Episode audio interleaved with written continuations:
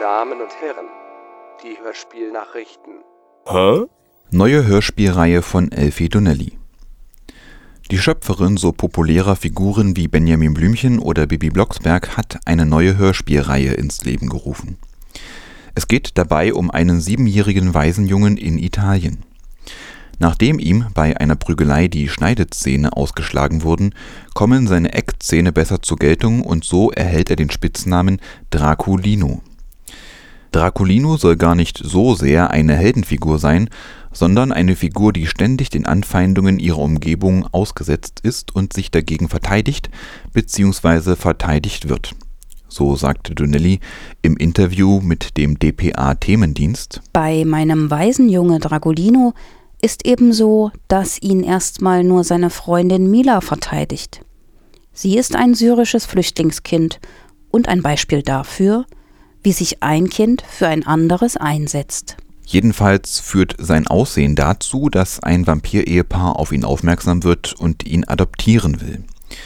Schon in der kurzen Inhaltsbeschreibung wird Donnellys Handschrift ersichtlich, denn während sie die eben schon angesprochenen Serien Benjamin Blümchen und Bibi Blocksberg inzwischen längst aus der Hand gegeben hat, wodurch diese nun voll und ganz durchkommerzialisiert und verflacht sind, zeigt sich bei Donnellys Geschichten immer deutlich ein Herz für die Schwachen und ein gesellschaftskritischer Anspruch. Gerade in den ersten Folgen dieser Serien herrschte manchmal ein regelrecht anarchischer Geist. Bei Draculino ist das in Ansätzen auch noch zu finden, aber wohl auch nicht mehr so krass ausgeprägt. Und auch der Gruselfaktor soll sich in Grenzen halten, wie Donnelly im selben Interview verriet. In Dragolino etwa gibt es wenig Schreckenerregendes. Es gibt aber bestimmt Spannungsmomente, in denen die Kinder mitfiebern. Dann ist es das Beste, wenn ein Kind sich an eine starke Schulter lehnen kann. Egal, ob die Schulter von Geschwistern, Freunden oder Eltern ist. Ich finde es schrecklich, Kinder einfach vor audiovisuellen Medien zu parken. Kinder sollten immer begleitet werden. Geh dicht, dich dich ist Hörspiel des Jahres 2019. Das Hörspiel Geh dicht, dich dich von Ruth Johanna Benrath ist das Hörspiel des Jahres 2019. Das befand die Deutsche Akademie der Darstellenden Künste. Die Koproduktion von österreichischem und bayerischem Rundfunk war zuvor bereits zum Hörspiel des Monats April 2019 gekürt worden. Damals hieß es in der Begründung der Jury, es sei ein laut poetisches Klangkunsthörspiel außergewöhnlicher Art. Der Klang der Stimme wird schillernd transportiert, die Geräusche irritieren im besten Sinne. Die Mischung mit konkreter Sprache schafft Distanz und provoziert zugleich beim Zuhören. Gedicht Dichtig ist ein Stück über einen fiktiven Dialog der Autorin Benrath mit der Wiener Dichterin Elfriede Gerstl. Sie nimmt sich alte Texte vor und versucht darauf zu antworten, immer wieder durchzogen von Lautimprovisationen der Klangkünstlerin Lauren Newton, was zusätzlich noch eine neue Ebene reinbringt. Die Preisverleihung findet am 22. Februar im Literaturhaus in Frankfurt am Main statt. Buchpublikation, literarisches Hören, Geschichte, Vermittlung, Praxis. Infolge eines 2016 an der Technischen Universität Dortmund abgehaltenen Kolloquiums erscheint Anfang 2020 im Verlag Ludwig ein Buch zu literarischem Hören. Verschiedene Autorinnen betrachten dieses Thema aus Literatur, Kultur und medienwissenschaftlichen Perspektiven so schreibt zum Beispiel Raffaela Totzig. Es besteht zudem die Möglichkeit, in der Unterrichtsgestaltung noch einen Schritt weiter zu gehen. Mit der selbstständigen Vertonung eines Hörbuchs oder Hörspiels.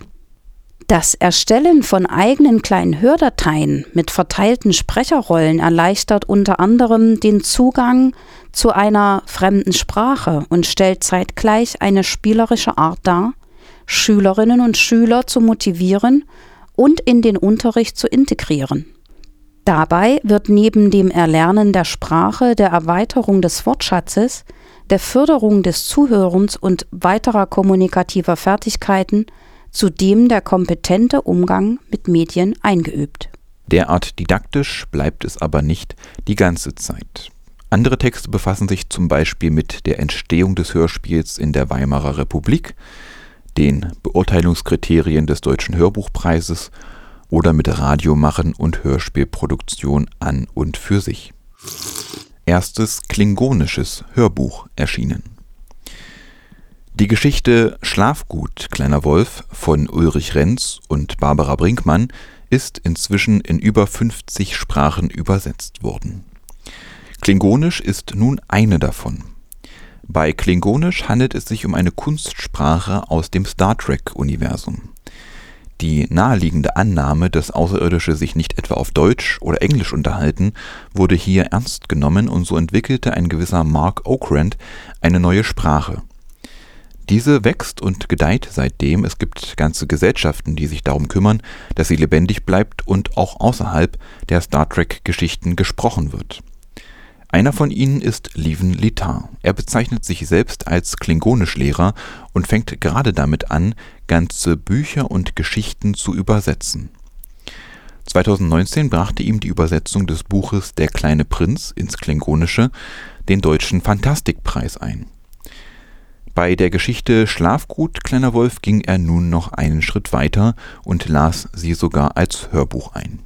Dazu heißt es in einer dpa-Meldung, Litar wolle damit zeigen, dass es eben nicht nur eine Sprache ist, die man für Star Trek verwenden kann, um irgendwelche kriegerischen Situationen zu erklären.